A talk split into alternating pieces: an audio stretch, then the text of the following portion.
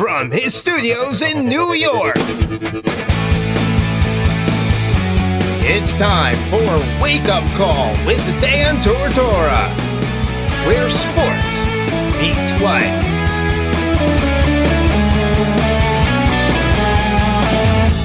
Here's your host, Dan Tortora. Welcome back here to Wake Up Call with Dan Tortora on wakeupcalldt.com, your one stop sports shop, and on mixlr.com backslash wake up call DT. We are inside of the Charney's Men's Clothing Studios. Charney's, Charney's Men's Clothing, the proud studio partner of Wake Up Call with Dan Tortora. They are here for you every single day of the week. They're on Erie Boulevard, 3150 Erie Boulevard East in Syracuse, New York. They have been serving generations of men in our community and it's dress up and dress down. Whether you're going in there to get your you know favorite apparel when it comes to you know Looney Tunes characters kind of that dress down relax have a good time you're looking for a jean jacket you're looking for something with the NBA and whatnot they got you covered and then if you're looking for a tux for prom or ball season, you're looking for a suit, a sport coat, you want to look nice to an event you're going out to. Maybe you're asking somebody to marry you this year, so you got to have the garb for that. Or maybe you're planning your own wedding and it's already set in motion, and you have to find a place to bring you and your groomsmen.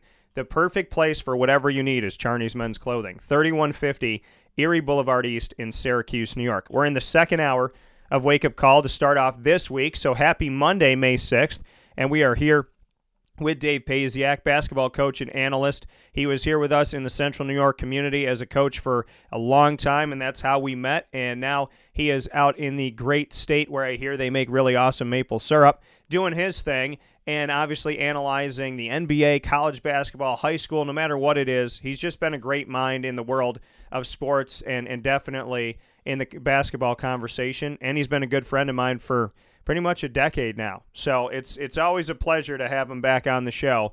And with that, I bring him in. Dave, how are we doing today? I'm great, Dan. How you doing? It's been a, been a little bit. Yeah, it's been a, a little while here. We're in the playoffs of the NBA, so I kind of just want to broad scope it for a second here. I know we went past the first round, but I want to fade back there for a second. What were your major takeaways from the opening of the NBA playoffs this year? Well, I think you know, the overriding thing. Obviously, the Warriors are still the favorites, but I don't think they're. I don't think they have that same air of invincibility, um, and don't think that they're the overwhelming favorite that they have been in past years. I think, um, you know, in the past, I think people, um, you know, people would have taken the Warriors over the field, um, you know, on a on an even bet. Uh, this year, I think uh, you know, that's a lot more interesting question. Um, you know, I think they've, you know, other people have have kind of caught up to them to some degree, and they've come back to the pack to some degree. Um, yeah, I think the Clippers grabbing a couple games in Golden State in the first round um, was certainly something that, that not a lot of people expected. So uh, I think that's the you know one theme, and the other theme is that um, for the first time in in I don't know how many years, uh, the East is wide open. Uh, it's not um, you know a bunch of teams hoping that they can get past LeBron James. You know, with LeBron uh, at the with the Lakers, and I mean we could spend the whole show on that soap opera, but uh, yeah, um, you know I think there are several good teams that emerge not only uh, as a threat to win the East, but as a threat to win the NBA title. I think. Um, you know, between Boston, Toronto, Milwaukee, Philadelphia, and you know, even Indiana hung in there um, until Oladipo got hurt. And I think there are five really good teams in the East this season. And um, you know, I think Indiana, after they lost Oladipo, tapered off. But I think any of the other four um, certainly will have a, a reasonable opportunity in the NBA Finals. Yeah, you know, when we look at this, and, and I want to go there for a second, like you said, the Lakers and the soap opera. I was talking about it in, in, in hour one. You know, I have respect, tremendous respect for what LeBron can be on the court. I mean, he's obviously a, a specimen. You know, he's he is a, he's a great basketball player, but as far as what he does to the dynamic of a team, he he carries a lot of drama. He goes where coaches are young and he can kind of take over Did it with Spoelstra, did it with Lue, did it with Walton. Walton's not there anymore. Lue's not there anymore. I mean, you know, he kind of leaves a wake with him. And if you play with LeBron, you're playing for LeBron. You're not playing for the Lakers. You're not playing for the Heat. You're not playing for the Cavs. You're playing for him. He's judge, jury, and executioner. Magic Johnson jumped ship, and there's not a you know full story as to why. But I, I almost wonder, and I brought it up this morning on the show in the first hour. Did Magic just kind of realize, you know what? I don't want to be a part of this. You know, I brought him in, but I'm the president of basketball operations. There's supposed to be a head coach. You know, did he kind of see the writing on the wall and say, I'm already dealing with the Ball family. I already got to deal with LeVar in my ear. Now I got LeBron in my ear. I just can't take the frenzy. I can't take the drama. You know, the Lakers, when I played, weren't a soap opera. We were a winning team. I mean, how do you look at everything? Because I respect LeBron's game, but it seems like where he goes, drama follows. And now Magic Johnson has left his post, and he was only there for about five seconds. Well, I think Magic.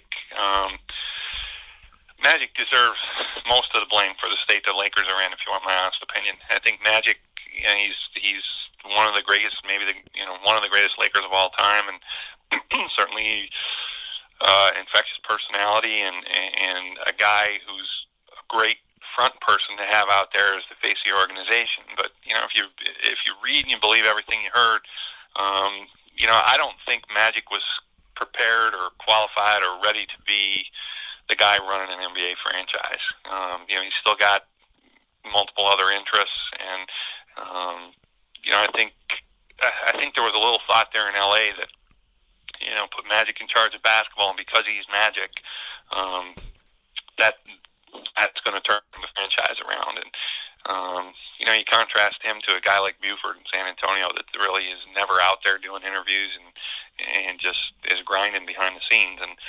um, you know, the David Griffins of the world, the guys that have done um, you know done a great job running a franchise. Um, there's a lot more to it, especially in today's age. You know, with basketball being the international game it is, and the salary cap implications, and um, you know, it's it's a lot of you know a lot of work and you know talent evaluation and, and um, cap management and whatnot. And I don't, I just don't think Magic was was prepared to take that on. And uh, um, whether he realized that or whether um, you know the Laker brass kind of suggested to him that he step aside. I mean, I guess we'll never know the whole story on that, but um, you know, they need they just need a basketball person in there, um, you know, running the operation. Uh, I think Magic. I mean, people forget the Lakers were, I think, third or fourth in the West when LeBron got hurt um, back in December. You know, when he when he went on the shelf with injury, and then and then they had a whole drama with uh, Anthony Davis, and you know that's that's part Anthony Davis's people and LeBron's people, but a lot of that goes with the Lakers. You know, that was out there in the media um, constantly during that period of time leading up to the, the trade deadline and whatnot. You know, you contrast that to like the Sixers made the move for Tobias Harris. You heard nothing about that move until it happened. Yeah. Um, also, you know, whereas the you know the Laker Anthony Davis soap opera that that dominated the media. So, you know, I think Luke Walton took the fall for what happened to the Lakers this year, and I don't really think that was fair. You know, in my opinion, the you know, Magic should take the lion's share of the blame for, um, you know, for this season and and, and what happened to the you know the state of the franchise. So, um, you know, we'll see. I, it seems like the Lakers. Um, you know, when you got LeBron, it's kind of a win now thing. Although he signed on for multiple years with them, um, which is significantly different than than his time in Miami and his second go around in Cleveland, where he he would sign a two years with a one year option every year to kind of keep the pressure on the franchise about you need to make moves to win now. Um, he's he's in it. I think he's kind of put himself in a position where um, you know he's gonna he's gonna wrap up his career with the Lakers. Um, so I, you know I don't think I think his his mindset is a little bit different too.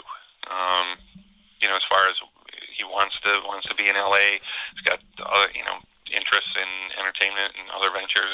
You know that it's helpful to him to be in LA and on the West Coast. Wants to raise his family there and so forth. So um, it'll be interesting to see what transpires. But you know, Tyronn Lue, if you believe what you heard, um, he and LeBron are going to get reunited, and Lue's going to be the next coach of the Lakers. So um, that will be an interesting dynamic in and of itself. Because I think the key, saw this on social media a couple of days ago. Uh, forget who who made the quote, but it said like coaching in the NBA, you coach your role players and you manage your star players, and I think that's really there's a lot of truth to that. Um, you know, I think whether it's LeBron James or you know whether it's Durant and Curry or whether it's you know you take a look at what Toronto did managing uh, um, managing Leonard this year. So you know I think there you know, there really is a lot of truth to that. So um, Lue has experience with LeBron and um, you know was contentious at times, but uh, you know the end result was was really good in Cleveland, and you know so I think there's hope with the Lakers that you know and Laker fans and Laker management that uh, they can kind of um, repeat that exercise in LA. Speaking here with Dave Pasiak, basketball coach and analyst, uh, spent uh, pretty much uh, the better part of a decade here with us on Wake Up Call with Dan Tortora. You know, Dave, what do you think about? I mean, to like you said, you, you put you put the onus on Magic, not so much on Luke Walton, who I mean, it's easy to put it on him. Young coach, wasn't really successful in the NBA, so you know they could they could kind of just put it on him, and and people go, oh yeah, makes sense. But, you know, what do you think about LeBron's place in all this? Because I know you have a lot of respect for LeBron. I know you think he's a tremendous player, you know, and uh, at the same time, though, it, it does look like, like I was saying before, he leave when he leaves a, a player, when he leaves a team, it, it does kind of change things for some of these guys out there. And, and, it seems like you know it is about him when he's in interviews it seems like it you know it, it is about him he's bought into his own hype so to speak and you know, he's made comments about guys need to pay attention, guys need to not be off doing other things, but he's doing a show on HBO and he's filming a movie and he's doing this, he's doing that. So, I mean, it does seem like maybe the character of LeBron comes into question a little bit. Nothing, I mean, he is the player that he is, but I, I wonder about the leadership side of it. What do you think about it? Well, I think he's a guy that um, you know, when when a franchise commits to him, I think that they're committing to a win now.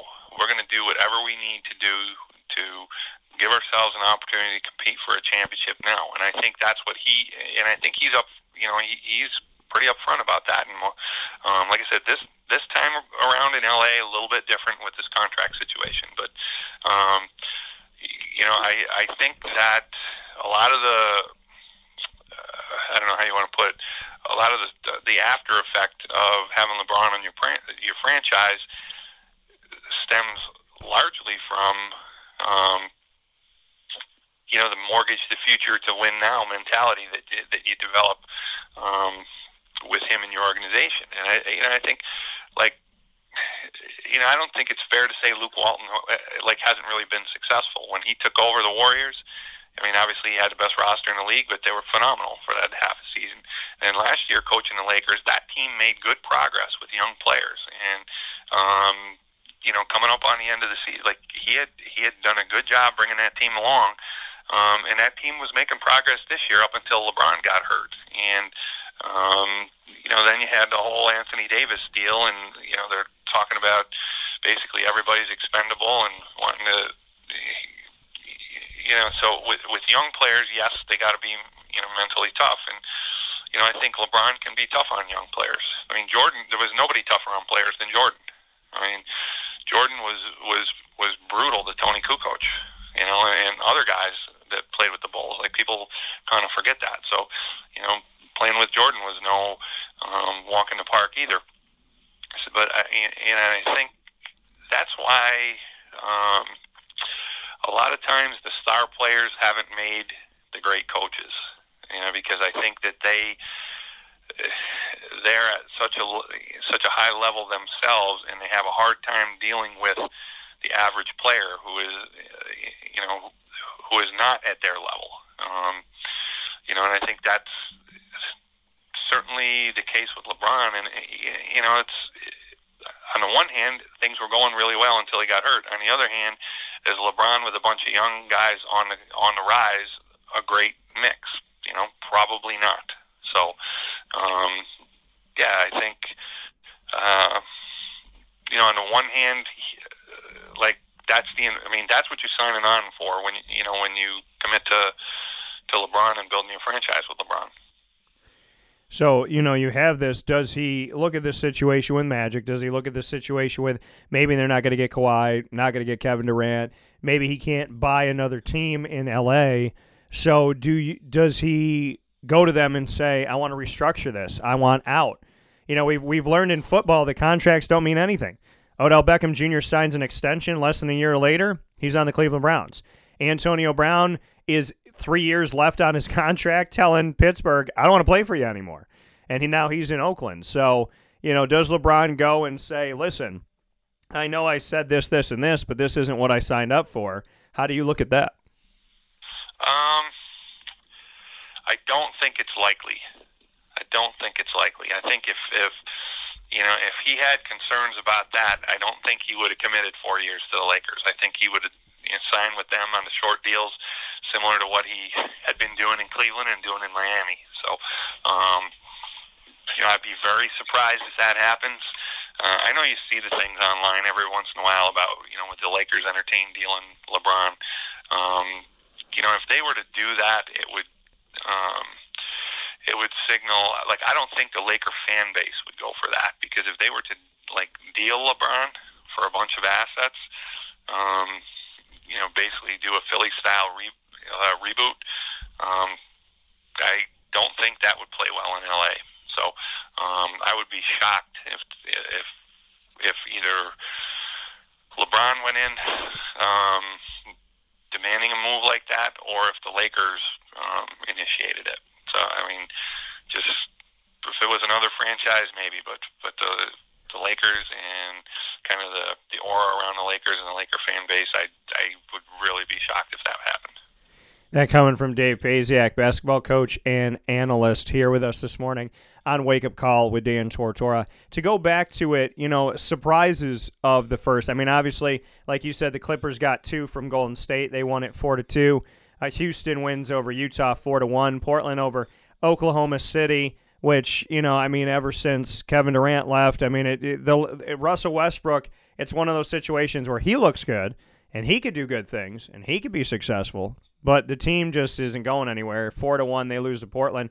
Denver goes seven games with San Antonio. They win it four to three, even though Denver was a number two seed in this. We know San Antonio is just a good team every single year. Tough matchup, tough out for anybody. Philly takes care of Brooklyn four to one. Toronto four to one over Orlando, and Boston Milwaukee sweep four to nothing. Boston over Indiana, Milwaukee over Detroit. What are your thoughts on this? I, I know you brought up some injuries happen and whatnot, but you know, were there any surprises? Were there any series that you maybe thought would be better? Did San Antonio surprise you that they pushed to a game seven? I mean, just kind of what your overall thoughts were from that. Well, other than Clippers, which we talked about already, um, the one series I really thought would be a very competitive, very good series going in that turned out not to be was Houston and Utah. Mean, I thought um, I thought that would, you know, would be a competitive matchup. Um, you know, Utah defensively is very good. Um, you know, I, I, I really thought that would end up being like a six or seven game series. I wasn't surprised that Houston won. I was surprised that it wasn't more competitive than it was. Um, you know, I thought Boston and Indiana, you know, once Indiana lost Oladipo, uh, you know, I don't think they were um, on a par with the the upper echelon teams in in the East. Um, you know, not really surprised that San Antonio extended Denver. Um, you know, Denver's an interesting team. They're a lot of fun to watch. You know, the way they play. I think you know this series, this round with Portland, I think is phenomenal. But uh, you know, I think Jokic, and then you can say the same for Lillard with Portland. I think if those guys played in um, in a market where they got more exposure, more TV time, um, you know, more media attention, I think they would be looked at in the top five or ten players in the league, both of them. But uh, but San Antonio, you know they're going to be a tough out in the playoffs. The thing about the Spurs that was really interesting is, um, you know, with Aldridge and DeRozan and whatnot, they don't play like tradition, like what we've come to kind of come to know as Spurs basketball. Um, they've become uh, far more um, isolation oriented, and you know less with less ball movement and ball sharing than uh, um, that we kind of came to know the Spurs uh, for having. Um, you know, so that was that was interesting. That Popovich kind of changed his um, his approach and his philosophy with this team, but. Uh, um, you know, in terms of uh, you know, you figured Milwaukee was going to make quick work of Detroit, and they did. Uh, a lot of people thought Brooklyn would push Philly a little bit more than than they did. I mean, Brooklyn's another team that maybe is on the rise a little bit. Um, Brooklyn and Orlando, I think, are two teams in the East headed in the right direction, but uh, just not not ready to compete with that top tier, top four four teams in the East. There's a clear, I think there was a clear line between the top four, and then you had Indiana, and then you had the bottom three. You know, the West, Oklahoma City, um, Westbrook's. T- I mean, he he's an interesting character too because I think there's things about him that are really admirable, but I think there's things about him that just can drive you crazy as a fan and whatnot. Um, you know, Paul George seems like he's become as good a sidekick to Westbrook as anybody because Paul George, you know, for a good part of the year, people were talking about him in the MVP discussion. I think he's a guy that um, is their top option, but is okay with Westbrook thinking that he's the top option, if that makes any sense. Um, you know, Westbrook. I mean, George has seemed to figure it out next to him, but um, other than maybe Steven Adams, um, you know, he he's a guy where playing next to him, careers have gone to die too. You know, like Carmelo Anthony, or I mean, Oladipo and Sabonis. Those guys, you know, needed to get away from Westbrook Brook to really flourish um, and become the players that they become in Indiana. So, um, you know, he's. I, I think when you got a guy like Westbrook as your top dog, um, there's a certain ceiling to your team, and I think that's what Oklahoma's kind of run into right now. Um, you know, if the team's built around him, um, you know, I think they're, you know, they're they're going to be a team that's. I mean, they're, they're not going to ever be terrible. Um, you know they're gonna they're they're kind of caught in that no man's land a little bit where you know they're good enough to be in the playoffs or in the playoff picture every year, but probably not going to be good enough to um, you know to really threaten for a championship. I mean, I think their their their chance at a championship left when Kevin Durant left town. You know, so um, you know they're in a they're in an interesting spot at their franchise with their franchise. And that's that's kind of where it is now. Is is it time for Oklahoma City to, you know, see what they can do with Russell Westbrook? Is it time for them to, you know, start to rebuild? I mean, they make it to the playoffs, but they don't look the same anymore. They seem easily beatable. You know, they they seem like you know if you can isolate Russell Westbrook and you can kind of you know dictate a little bit of that that you're going to win this game and, you know, they had James Harden, they had Kevin Durant, they had the three of them together. It didn't work. I think Harden was still finding his groove at that point in his first couple seasons in the NBA. But, you know, Durant saw the writing on the wall.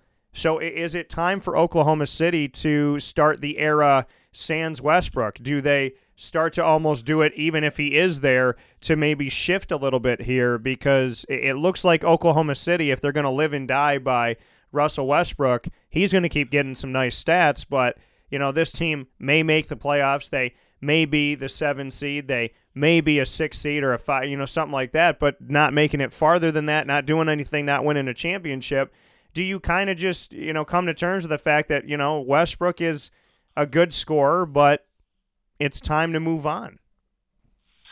Well, it's tough to do that in a market like Oklahoma City because it's not, in all likelihood, Oklahoma City is never going to be like a destination spot for free agents. Um, you know, so uh, they got to get lucky through the draft or um, make astute trades, and like they don't have a lot of margin for error um, to make mistakes. And if you say, yeah, we're gonna we're gonna unload Westbrook for some assets, um, you know, what kind of assets and what can you turn those assets into? Um, you know, I mean, Philly went that route, but Philly's a you know major market city. Um, you know, and it took them a long time after they got rid of Iguodala, got you know basically gutted the roster. Took a lot of moves and a lot of uh, stockpiling of assets to finally turn the corner with you know guys like Embiid and, and Simmons and Saric, and then they were able to parlay Saric and Covington into Jimmy Butler. So I mean, that was a painful process for a long time, and I think it was difficult in Philly.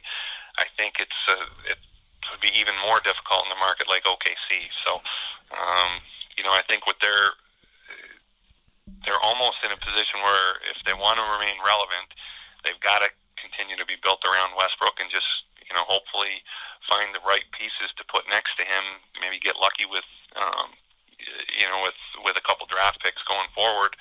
Um, you know, get undervalued guys that, that blossom. You know, like a Steven Adams. Um, you know, and and try to go it that way. Um, they remind me a little bit of um, like Memphis was in that situation where built around Gasol and Conley, where they could get to a certain level, but you're never going to be a big free agent destination. And if you blow it up, it might be really hard to get back to relevance. And you know, I think that's um, you know OKC is is kind of in that in that situation. Um, you know, Milwaukee was in that situation a little bit, and, and Milwaukee, like I really give their organization a lot of credit because they were able to retool and build around Giannis, and uh, you know, obviously, I mean, he's when he was drafted, people thought he'd be good, but I don't know that anybody thought he's going to be, you know, top three or four player in the league good. Which I mean, he's certainly turning out to be. So, um, you know, when you're in those markets. You know, same with Portland and Damian Lillard. I mean, you're in those markets, and you've got um, uh, an elite level talent or a couple of elite level talents, like they do with Paul George and next to Westbrook. Um, it's a really tricky thing to try to um, try to make that move to get yourself to upper echelon level versus blowing it up and being very, very difficult to recover from. Yeah, I mean, it's a it's a hard thing to do, but you know, you almost look at how do you kind of bridge the gap, and you know, or do you have Russell for the next couple years, like you said, bring in some pieces that can work with him, some young guys, but then maybe try to find that phenom that is there, and kind of as you're building these young pieces and giving Russell you know, the next couple seasons that you pass the torch essentially. So maybe you put somebody in there instead of having to blow it all up or instead of having a losing season and hoping that you, you know, get a high draft pick, but essentially bring somebody in that can bridge the gap so that fans that are buying Westbrook jerseys and showing up into the stands because of Russell Westbrook, good, bad, or indifferent, because they know he's going to score and they know that there's going to be some relevancy, that, you know, maybe you could get another guy that's polarizing that you can get some jersey sales and some connection there as you move forward. So, you know, it, will be interesting to see how they bridge that gap in Oklahoma City. But I want to go up to Toronto. They're still playing. They just tied their series with Philadelphia two to two. What do you think about the Kawhi Leonard factor? Because it doesn't look like he's going to LA, and well, at least not the Lakers. And you know, Toronto's done so many different things. And I mean, you look at their social media and just you know their message and how they're going about everything. They're doing everything they can to win a championship this year while doing everything they can to keep Kawhi Leonard for the long term. They're kind of fighting two battles at once. What do you think about what they're doing with Kawhi? Are they creating a good enough message? How do you see it?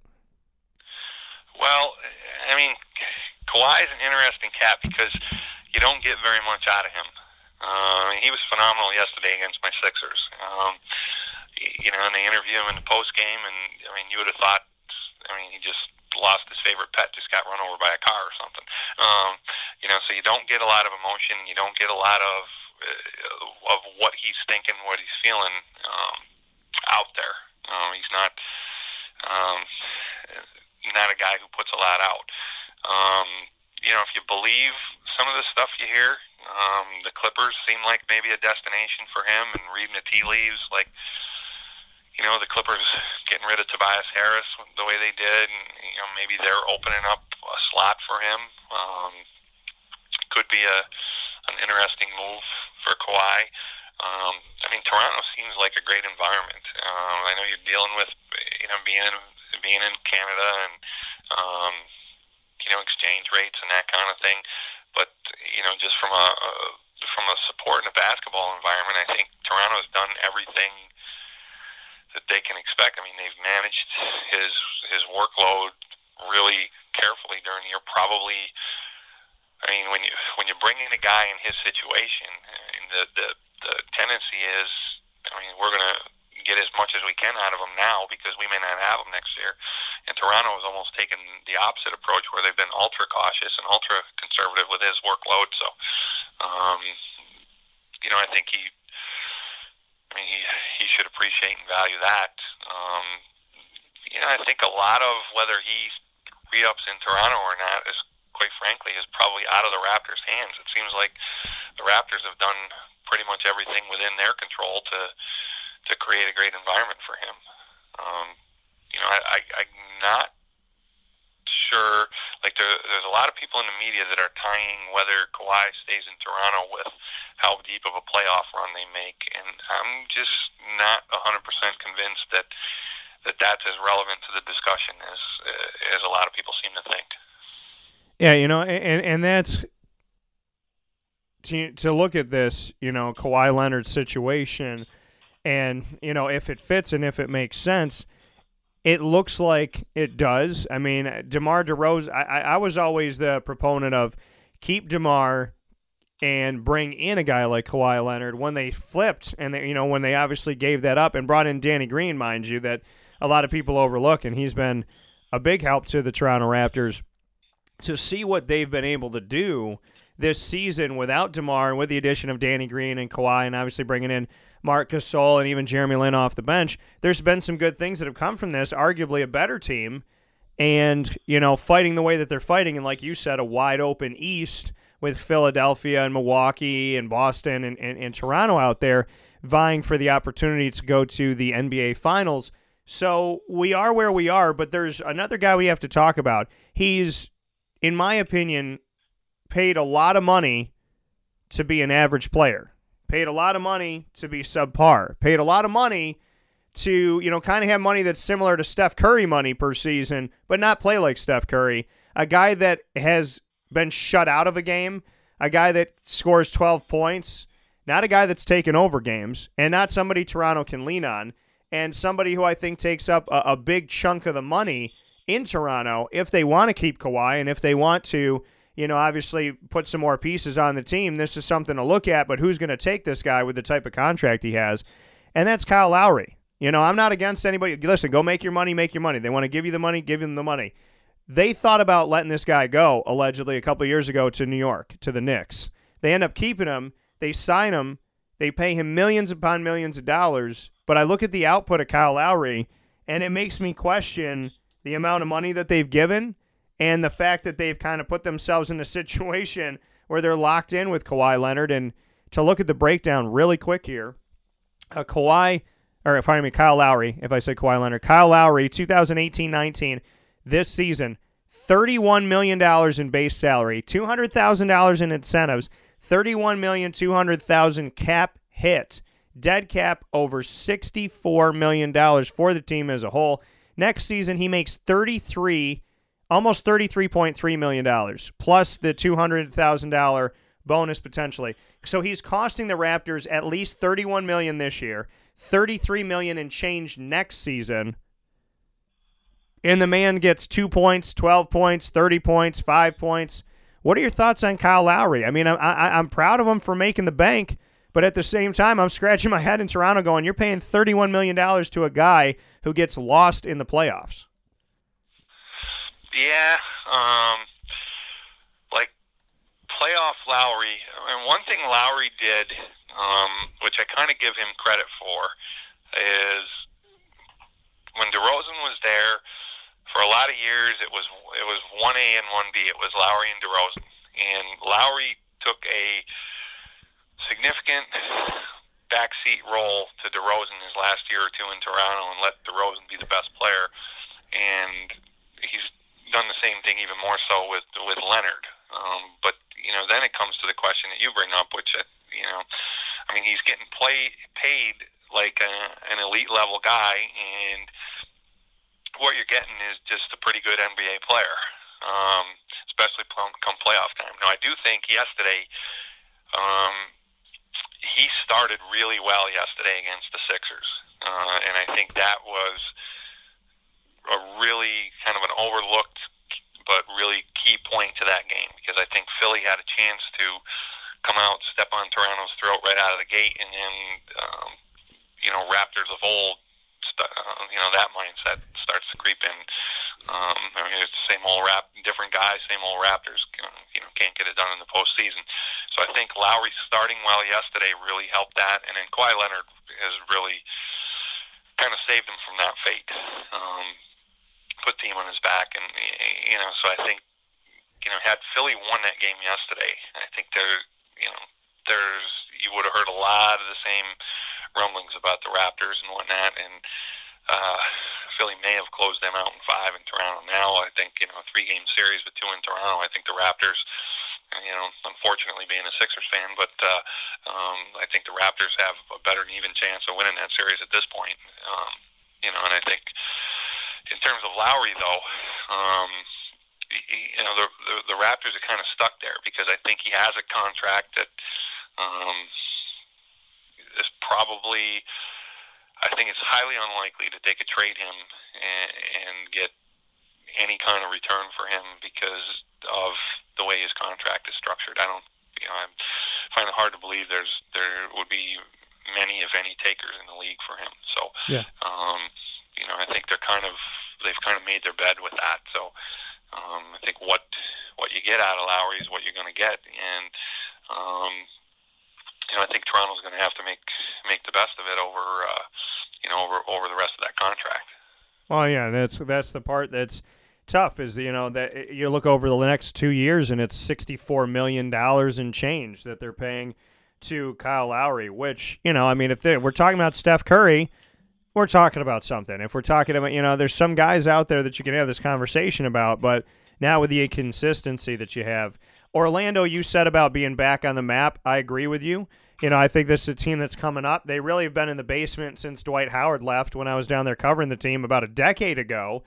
And, you know, a little bit less than a decade ago, I was down there in 2009 to, you know, 2011 or so, covering this team and in the locker room, interviewing Dwight Howard, and then seeing how this team kind of went forward in the last few years without him. He crippled the franchise. I knew it was going to happen but they found their way back up. They've done some things. They brought in some pieces. When something didn't work, they let go of it. They brought in some guys cheap, and they just brought in Michael Carter Williams, former Syracuse player, who was on a 10 day contract, then a 10 day contract, then signed the rest of the season, and actually did himself pretty well here for the team in general and in the playoffs. I know that they lost 4 to 1 to Toronto, but what do you think about the Orlando Magic and and what do you think about even the future of Michael Carter Williams knowing that he's done some good things on this team. And, you know, maybe he could find himself to finally have a landing spot, spot after being with your 76ers and then being kind of a journeyman since then. Yeah, I think Carter Williams is kind of, um, you know, he seems to have found a niche in Orlando. You know, some, uh, you know, hopefully for his sake, I mean, that ends up being um, kind of a place where he can put down some stakes. But I, you know, I think he's a guy that, um, you know, like you said, he, you know, he's almost become destined. And people forget he was a rookie of the year at one point. But, uh, um, you know, he's he's kind of almost become destined to uh, be a guy that kicks around the league and is a part and is something is a guy that you know people can sign to you know to fill a need in the short run, but they're always going to be looking for um, looking for better, looking for a guy to play over him. So um, you know maybe uh, Orlando is a spot that that that he can he can flourish um, going forward. I think for the Magic in general, I uh, you know a lot of times like people say you know are you better off sliding into the playoffs in a seven or eight spot or not making the playoffs and you know, giving yourself a chance in the draft lottery and all that kind of thing. I think for Orlando, it was really, really important and I think really beneficial to that franchise that they um, closed the way they did and, and were able to, to grab a playoff spot.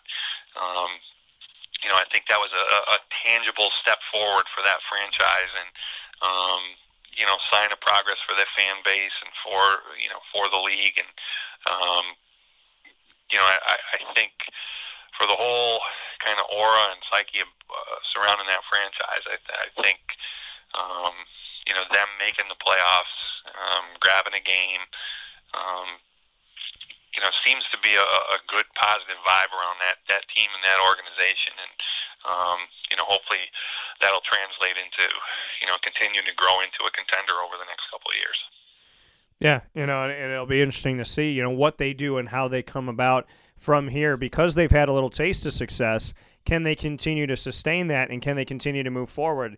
Getting rid of some stuff, like I said, bringing in a vet, it doesn't work. They let them go. Having some high draft picks that they let go that maybe weren't panning out. It seems like, and they've had changes to the front office. So it seems like Orlando's looking to try and find the formula, but at least getting to the playoffs now says something about where they're heading. So we are where we are. We're with basketball coach and analyst Dave Pasiak here on Wake Up Call with Dan Tortora inside of the Charney's Men's Clothing Studios. We have Golden State at the time that we're talking. Golden State two to one on Houston. Portland, Denver tied two to two. Philadelphia, Toronto two to two. Milwaukee and Boston two to one in favor of Milwaukee all of these series look like they're going to be something potentially. Houston was finally able to get one, even if it took them a little bit extra time. Denver, like you said, fun to watch, but you know this could go either way. Milwaukee and Boston. Boston was able to steal one, and then Milwaukee has gotten a couple here, and Toronto, you know, kind of. kind of you know nerfed it in the in the in the beginning here you know losing one at home and then was able to kind of come back here to tie it two to two. So, what do you think ultimately about you know these series that we have that'll bring us to the Eastern and Western Conference Finals? Well, um, starting any, I, I think the two games today. Um, you know, if you look back historically through the NBA, if Milwaukee wins, if Golden State wins, you can pretty much say those series are over. Uh, I think it's like 11 times in the history of the league a team has come back from 3 1, um, which I think is some, something like 96% of the time the team wins when they're up 3-1. So, uh, um, so obviously, you know, critical games for Houston and for Boston today to stay alive. Um, if you know the, the the Warriors, I think are still the team to beat, but I think Houston, you know, if they can get it to a game six and a game seven, and um, you know, then you got a puncher's chance with a guy like Harden going nuts. Um, I think if they were able to extend the series that far, um, you know, they put Golden State in a position they haven't been in in a long time as far as being, you know, back to the wall this early in the playoffs. Um, but if the Warriors win tonight, then that series is over. Um, same thing with Milwaukee and Boston. I think that's an interesting. After Game One, everybody was coming out. Paul Pierce gets on TV, and um, you know everybody's saying how it's over. Boston's the better team. They've got it figured out, and I think Boston has more good players than Milwaukee. But the problem is Milwaukee's got the best player in the series, um, and Milwaukee, uh, this this is maybe going to be an unpopular opinion, but I think Milwaukee's also got the edges in terms of Budenholzer as a as a head coach, and I like Brad Stevens and everything, but I think some of that luster has worn off this year, and um, I think anybody but Brad Stevens or maybe Popovich coaching that team would be would have gotten heat during the regular season for um, that team's erratic, kind of up and down lackluster play. Um, but I think uh, you know, if Boston can get it to 2-2, Milwaukee's still got the home court advantage and still probably the favorite in that series. But, um, you know, Boston's got, uh, you know, if you're looking for, you know, the most talented roster top to bottom, I mean, you can put Boston up with um, almost any team in the league. So, um, you know, the other, the 2-2 series, I think, um, you know, Sixers had a golden opportunity to take command of that series yesterday, and Kawhi Leonard kept it from happening. Embiid was was bad yesterday too. I think um, you know he's got to play better for them to uh, you know for them to to win the series. Um, you know, Toronto you would think has the edge with two out of the last three in Toronto, but uh, I mean Philly's proven they can win there. Toronto's proven they can win in Philly, so that probably um, you know that's a that's a pretty evenly matched series. Um, you know, slight edge to the Raptors because they have the home court the rest of the way. And then the series that gets the least amount of attention has really been terrific so far is Portland and uh, in Denver. You know, I've touched on it earlier. I think you know uh, Jokic and uh, um, and Damian Lillard are, are tremendous. Um, you know, two of the top five or ten players in the league, and you know, I think this playoff series hopefully is is giving giving the casual fan more of an appreciation for them. Um, I thought Denver's win last night uh, to win in Portland less than 48 hours after that four overtime game where they extended their starters. You know, they had guys playing 60 and 65 minutes, and to come back and and win that game last night, which was really a well played game, was really a better played game than the the four overtime game. Um, you know, Portland played well last night. Like guys on both teams were making big plays coming down the stretch. Um, you know, I thought Denver winning that game last night was really impressive. Um, you know, that series again, Denver's had one of the best home court uh, records in the league this year. So, you know, you give them the slight edge with it being two-two, but uh, would not shock me at all to see to see Portland win the two, win that series, win two out of three either. So, I think Philly, Philly, uh, Toronto, and Portland, Denver, I think are, are unfolding as great series. And you know, if the other two can get to two-two, maybe we'll have four great series. And you know that's what I was going to ask you in closing here, Dave. Is just what you think about Portland because you know they're the three seed in the West. You know that we've seen them have success in the past. You know we go back to the Brian Grant days and Damon Stoudemire and Arvydas Sabonis and company being there, and how they played against the Lakers and they would get up but ultimately fall. You know, but they you know, and obviously the Karl Malone thing where Karl Malone would elbow guys in the face. And so one night in Portland, they gave band aids to all the fans who wore it on their nose, like Brian Grant. I mean, there were some good moments in Portland, and they've been up and down and around the corner, but we talk about finding life after the fact. And, you know, do you have a big market? And, you know, can you bridge the gap and whatnot? What do you think about Portland? I mean, they, they've found a way to be relevant, but they've done it with different players over the last decade and now they're going to push Denver. And I think that this could arguably be one of the best series and maybe the only one that goes to six or seven games in this thing. What do you think about Portland and, and, and what they've been able to do and the fact that, you know, they've kind of weaseled their way back into it, so to speak? Well, um, I mean, I think they, they got a, a superstar to build around in Lillard. And Lillard seems to be invested in the Blazers, which I think, I mean, you don't hear – you don't hear things about, you know, Lillard wants to go to L.A., Lillard wants to go to New York, Lillard wants to go to wherever. Um, you know, he seems like a guy who's invested in Portland and, and invested in the team as the face of the franchise. And, he, and he, I mean, he's a tremendous player. I mean, you can make an argument he's the best point guard in the NBA right now. Um, you know, they've got uh, a good number two in, in McCollum. Um, you know, that's a team where it feels like they're one player away from being able to really compete at a championship level, but they've also become kind of a trendy pick to come out of the West. So, um, you know, personally, I, like I have a hard. I mean, it wouldn't surprise me if they beat Denver. I think Denver's got the slight advantage with the home court the rest of the way. But it would surprise me a lot if uh, Portland were able to get through and then get past Golden State or Houston to get to the finals. Um, you know, I think they would be a significant underdog against either one of those teams.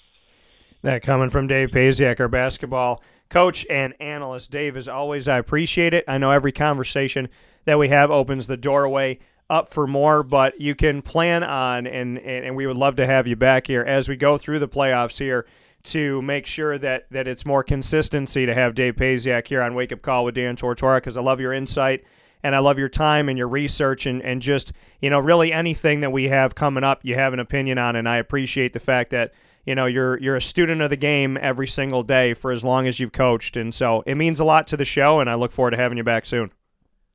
Well, I appreciate you having me on, Dan, and hopefully we'll talk again soon. All right, take care and have a good day. You too, Dan. We'll see you. Bye. Thanks.